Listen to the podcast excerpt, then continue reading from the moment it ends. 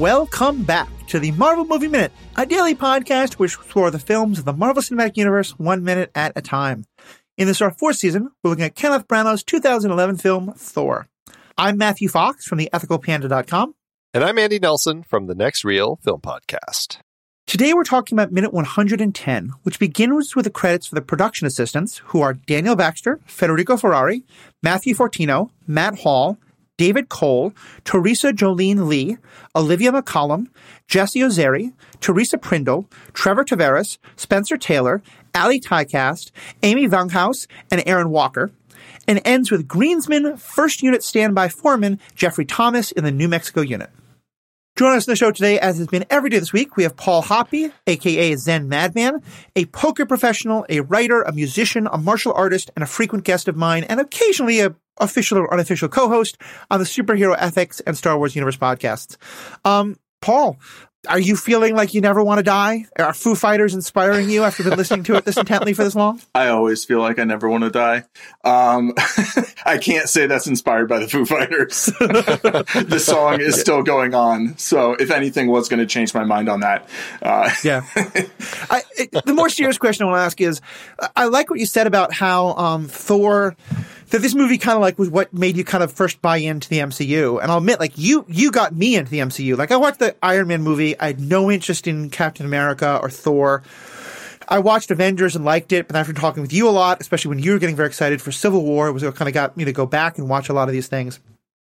Where where do you kind of go with that? Like, I mean, you and I have done a whole podcast on how you feel about the MCU now, but just especially in terms of like start starting with where you saw this, how much do you think like you know Thor's journey in the MCU has kind of paid off, and and have you kept appreciating it the way you appreciated it in this movie? So after this movie, I you know I watched Avengers like five times in Costa Rica before it came out in the United States. I didn't go to Costa Rica to see the movie; that was just a nice side benefit. I was I was there like, to play poker. That's what I'm. Uh, yeah, exactly. I'm going to go to Costa Rica and see this before it comes out in the U.S.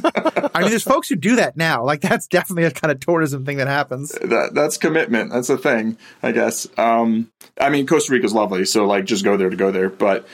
Um, yeah, it, you know, I, I liked how they brought Loki back for that movie. I thought he made a very compelling um, villain in uh, in the Avengers. I think it was very smart to have like one focal villain and then just kind of a faceless army when you have like six main heroes and then some other important characters on the protagonist side. Um, and then Thor's journey, you know, Dark World I actually originally liked Dark World more than most people did. I think, you know, um, Ragnarok. Actually, by the time we got to Ragnarok, I was kind of like a little bit sort of over the MCU. Like, I wasn't really excited for movies. You know, I, but then I saw Homecoming and I was like, oh, this this is great. And then I saw Ragnarok and I was like, oh, this this is great. like, you know, and then I saw Infinity War and I was like, why did you just undo everything that happened in in Ragnarok? anyway, um, but overall, yeah, I do think Thor's journey is really really compelling you know i think i think he has a big arc and that's one of the things that i think the mcu has done so well is with you know, some of its central characters, it's just really given them very large, very strong arcs that you would see in, you know, a 10 season television show. You know, they've been in seven, eight, nine, ten movies maybe each. And, um, and, you know, I said in the last episode that my favorite Thor moment was you know, when he says, I went for the head. And that's sort of the end of that arc. And that kind of completes this whole sort of learning that, um, that you just can't solve everything with violence. But then I, I really enjoyed Endgame Thor too, you know, after that point. Um, I, I thought that was a really interesting turn. Yeah, I mean, as someone who, like, I have not had the realizations that he has had, but emotional eating is definitely a big part of my world and have wrestled a lot with the kind of the self worth questions that come up about that.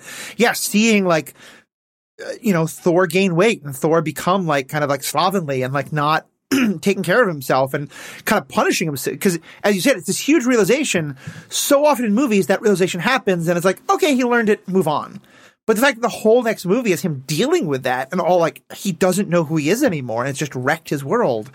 And and where he comes to of like he is worthy without having to lose the weight, without having to like become the the ideal like bodybuilder Thor he used to be. It's yeah, it's just it, it is often I think with writers when they don't when they end a character arc, they just either stretch the arc out forever or they just write the character out because they're done. And for Thor to be able to have a second arc that took place is pretty rare.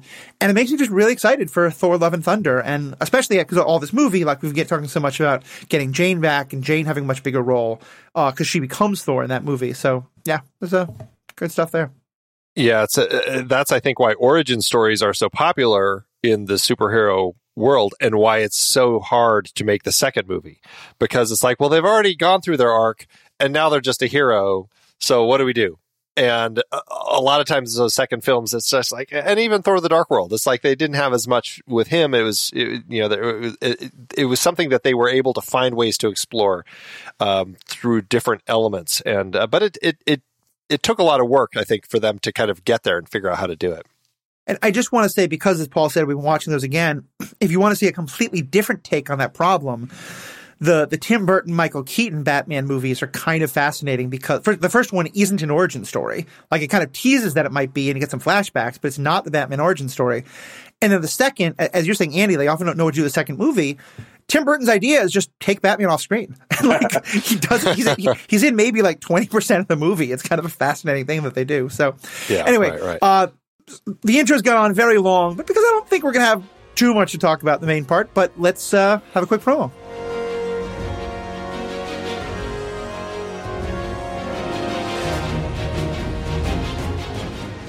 We love doing this show and talking about all the stuff about Thor, but it does take time and cost money.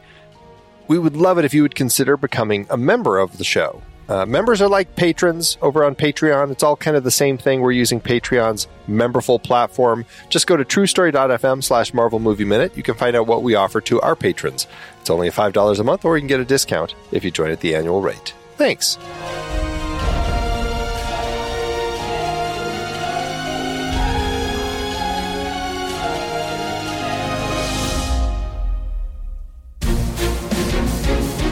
So welcome back. Um, and now we're kind of into the world of the assistants. As I said, I started off by reading all the different production assistants. We're getting a number of other assistants as things go.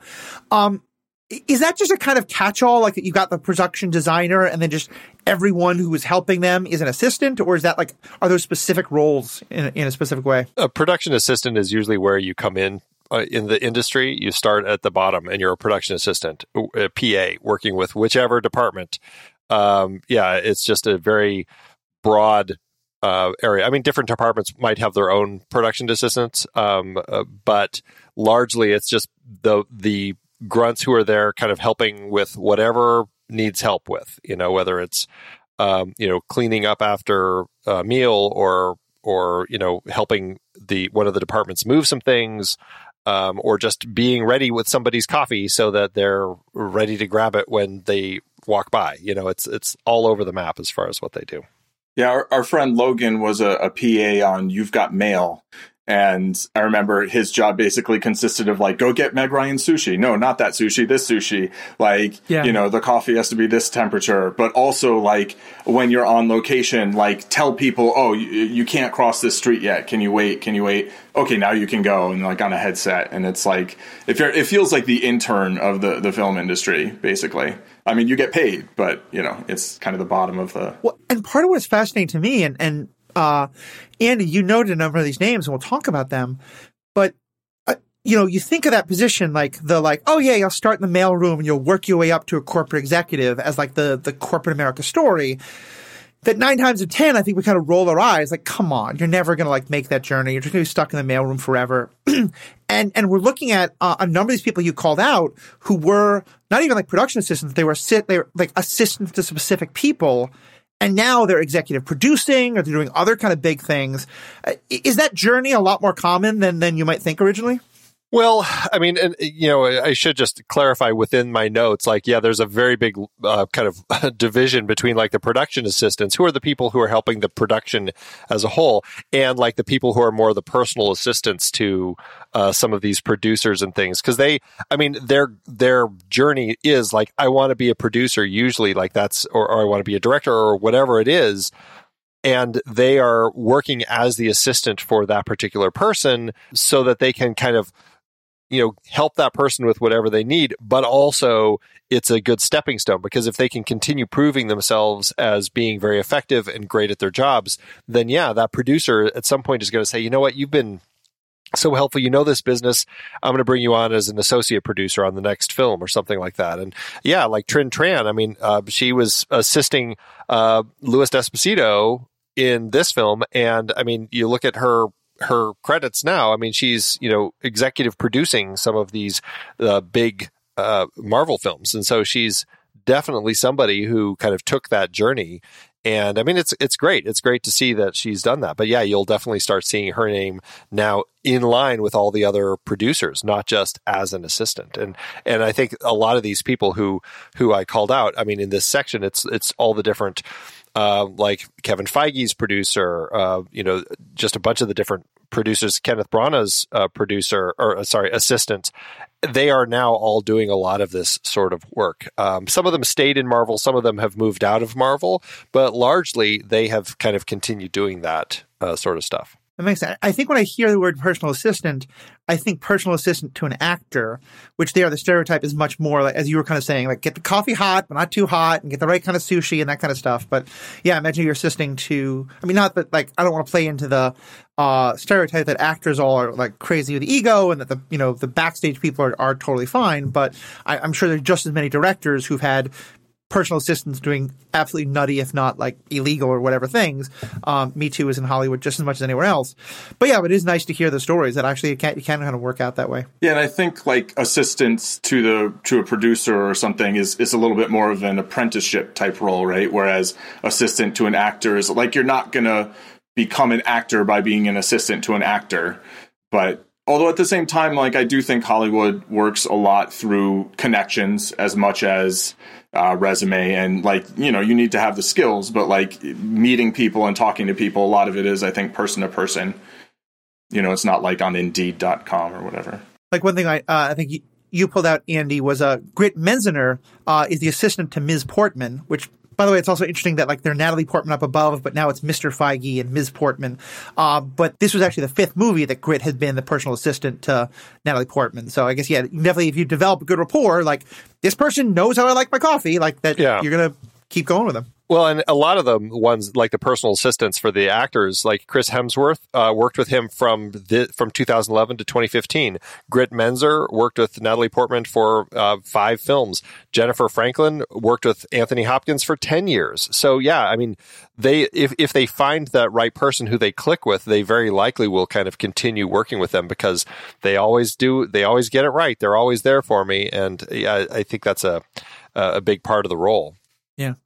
I, I, mentioned it briefly, but I just want to give a shout out. I, am sure that is wildly inaccurate and satire, but if you want to see a lot of uh, stories that are having fun about like kind of the backstage nonsense that happens with production assistants and all that, uh, the TV show Entourage, because it's it, that, that's about like especially with characters where like the actor is just wanting to get his best friend a job, and so like yeah, you're my production assistant or whatever it is, you're my personal assistant.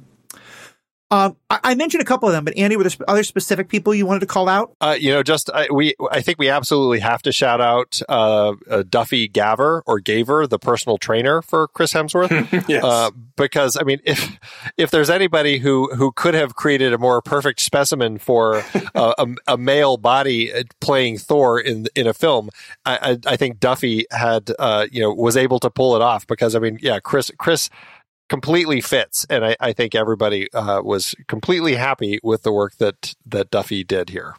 And I think it's such an interesting person to think about because, like, when you first see that, I think before I really knew anything, my first thought was like, look, Chris Hemsworth was not a schlub when he auditioned for this movie. Like, how much of that is a personal trainer versus how much is just Chris Hemsworth has been hitting a gym for two hours a day for the last 20 years of his life. But then, especially around Eternals, some of the actors talked about this a lot.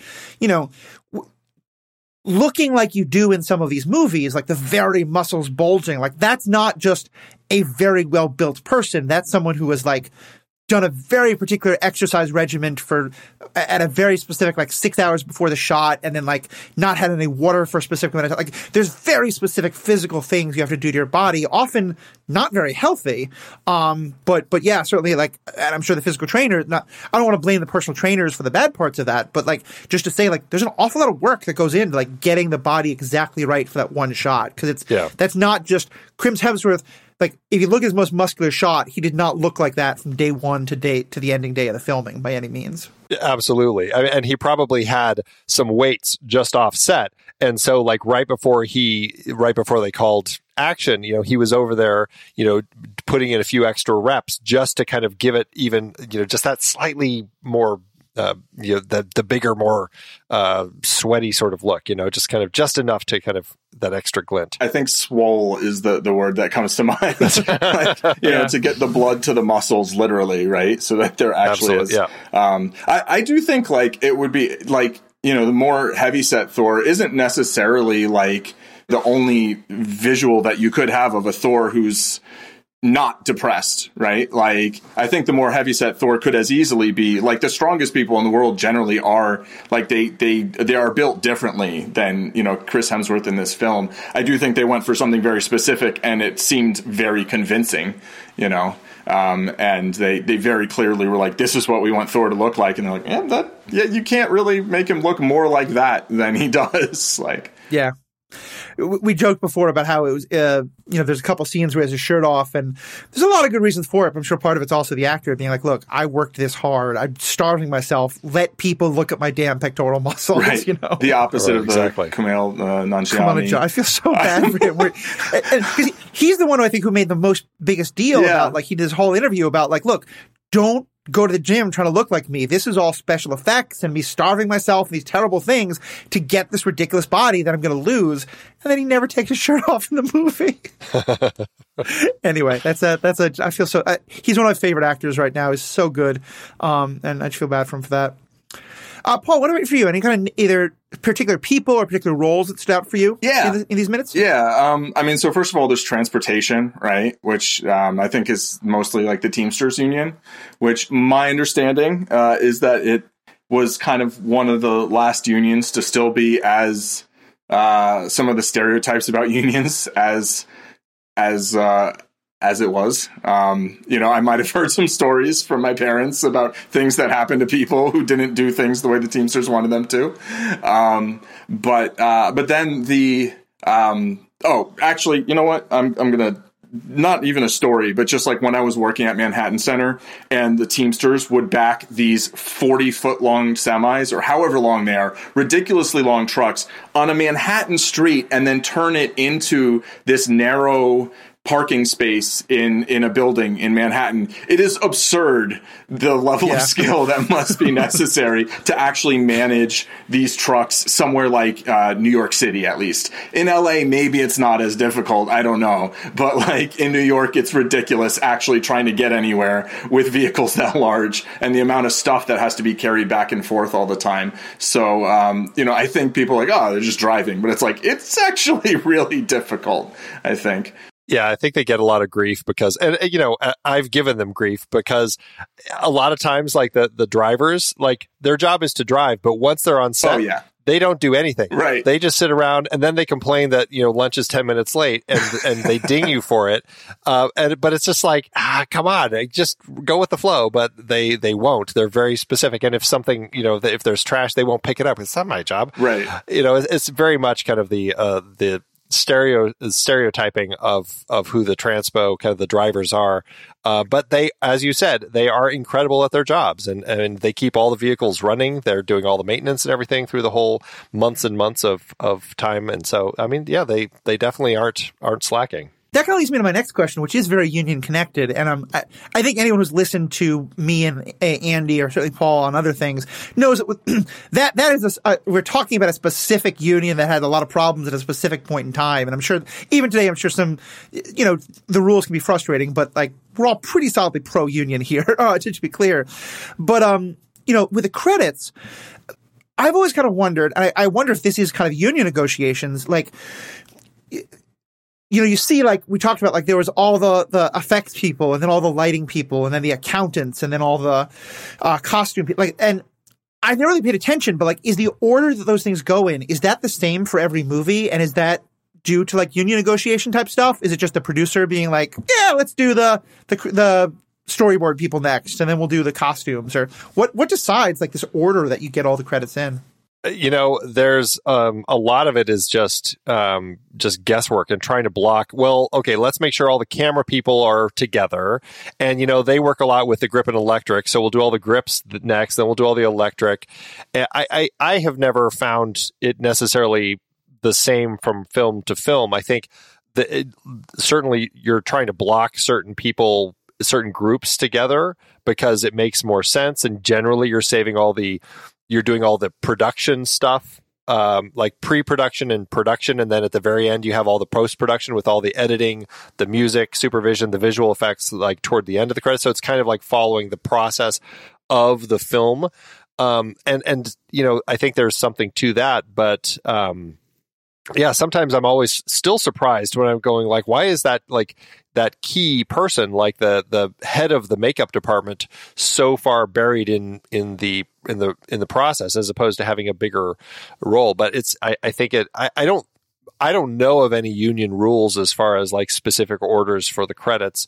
Um, but uh, you know, I could be wrong. Uh, but I think a lot of it is just trying to figure it out based on kind of like the the flow of a production. I really hope this doesn't happen. But I, the hundred year history of Hollywood, I imagine there'd be like these couple of times where it's like, yeah, the makeup artist pisses, pisses off the producer or something like that. It's like, all right, we're gonna bury him in the credits, you know?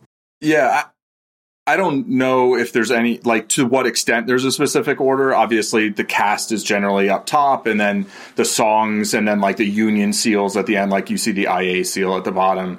Like, um, that's, you know, and then there's everything else in the middle but I do know it's a big deal to a lot of people, and people have sometimes been very upset about exactly their placement in the credits. Well, it's like you said, especially you know your, your work's not recognized by the Oscars. It's not often people talk about like this is the place that your work is recognized. You know that it's going to be very important. It's the only one, and I do wonder if that has changed with, you know, back in the day. Like you went to a movie, you saw the credits, and then if you wanted to kind of like try to remember who did the makeup, like unless you were like, it would be pretty difficult to track that down. Like it wasn't like today where you can just open up IMDb and see all the credits. And so I imagine also that like we think about now that there's all these other ways to find the credits, but remembering that a lot of this culture started long before that when, yeah, you, an average person seeing it on the on the screen is the only time they're ever going to see that. So, and that's like, I mean, there are a lot more credits now than there used to be, but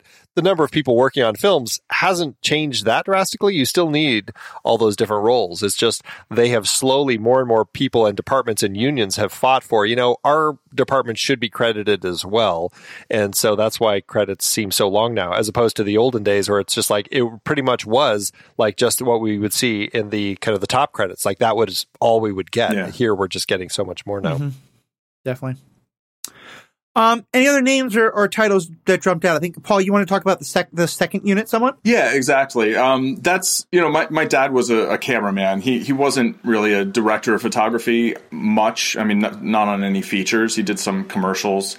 Um, but second unit is often where like if you are a camera operator, you can kind of sort of move up by not becoming the main DP, but by, you know, directing things in the second unit. And I mean, if you look at these credits, you know, there's all the original, you know, the, the initial credits, and then you can see how massive the whole second unit is. And then there's also a New Mexico unit. And so they're not necessarily taking the entire um, crew around everywhere. And sometimes you'll have a specific director for the second unit, and sometimes maybe the I guess what makes it the second unit is that the main director isn't going there, right? But yeah, um, yeah. So you know, here maybe a lot of it's stunts, but often it'll be like location shots. It'll be like you know capturing just that one perfect sunset shot. That's just like an establishing shot, and you know the second unit will go and do that, and that's a whole shoot. You know, you need a whole crew doing that, um, but it's not necessarily under the supervision of you know the director or the the um, main cinematographer. Um, and so you know that's that's just something I've sort of always paid a little bit more attention to. Mm-hmm. Um, one show that is just a total random thing is like White Collar. I remember being this show that just has this tons of second unit photography of New York City that like most other New York shows just like don't. Um, you know, and here it would probably be a lot of like the desert shots.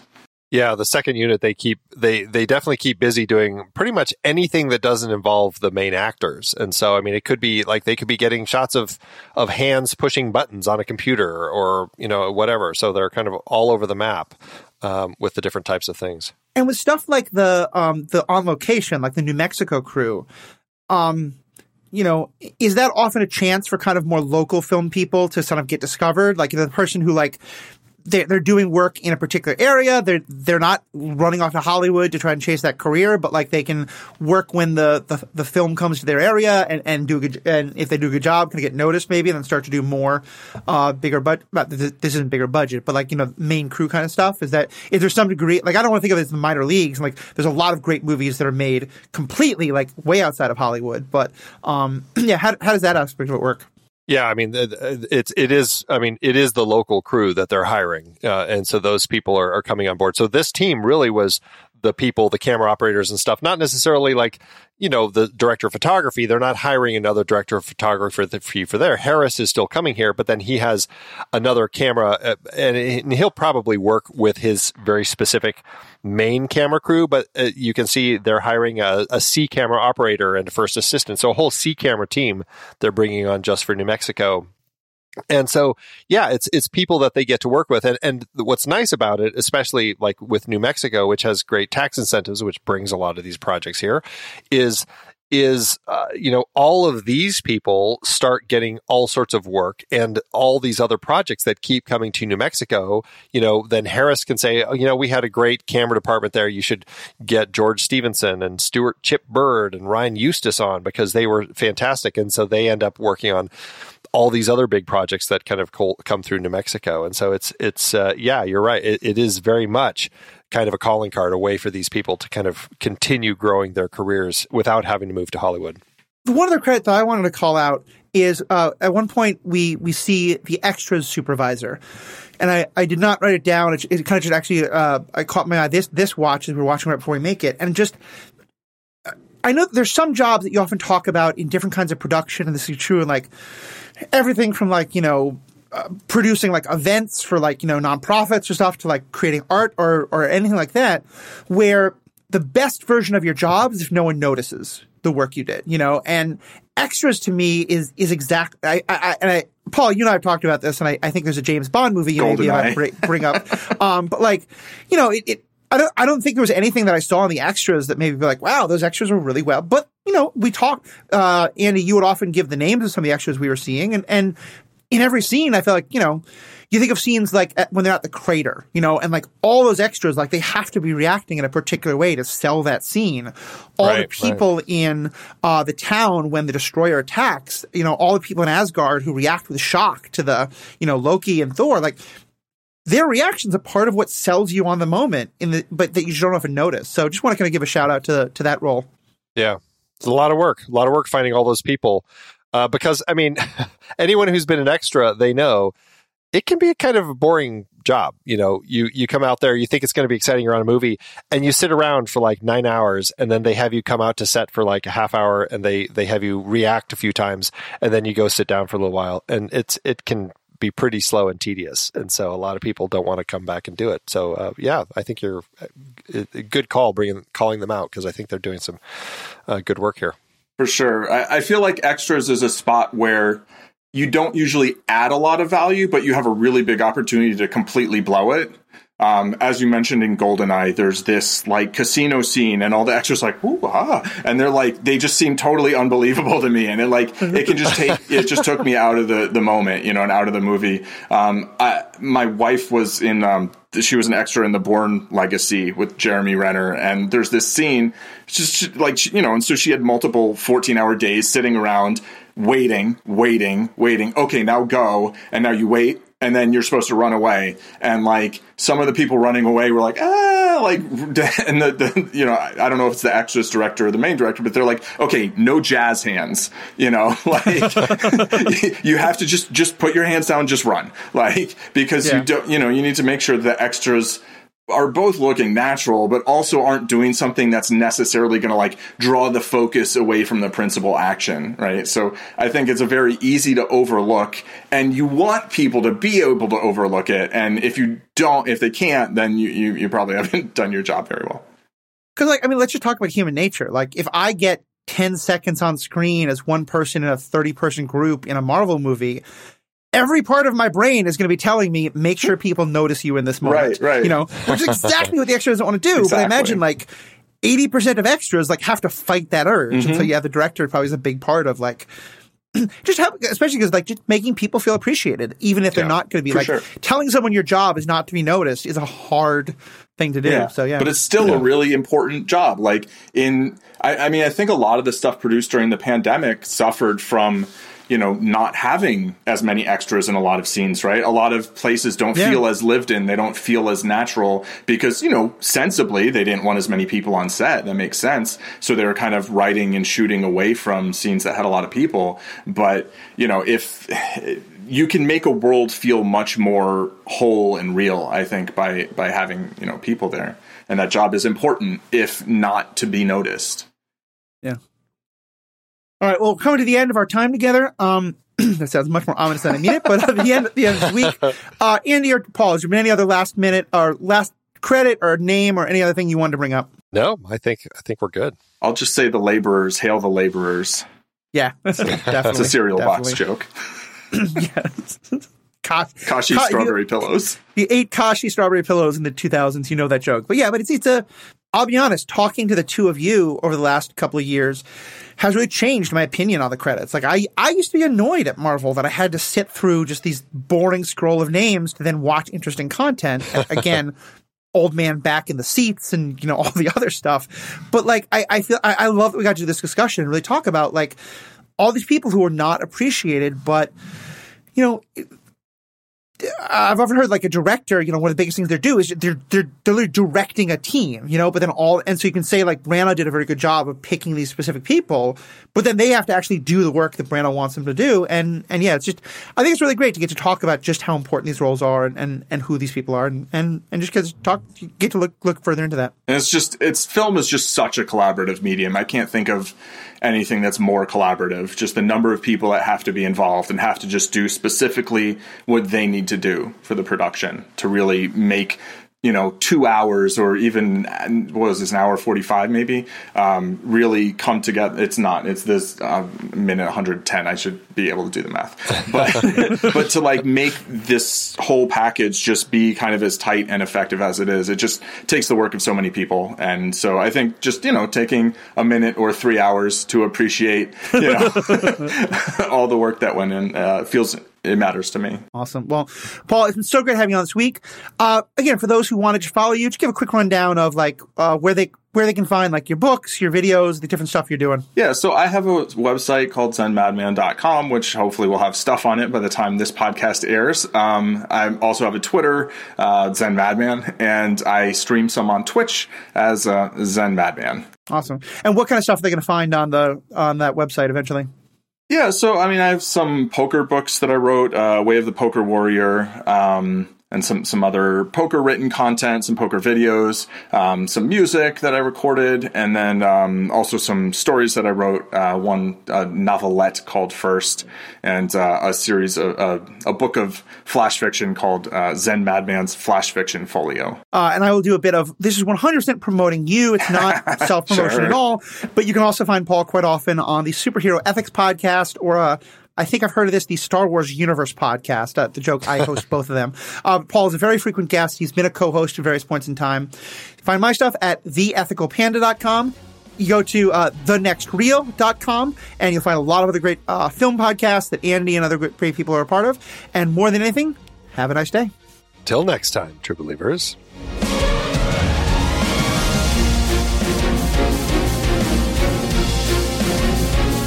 Marvel Movie Minute is a production of True Story FM, engineering by Andy Nelson. This season's music is One Last Ride by Martin Puringer. Find the show at truestory.fm, and if your podcast app allows ratings and reviews, consider doing that for this show.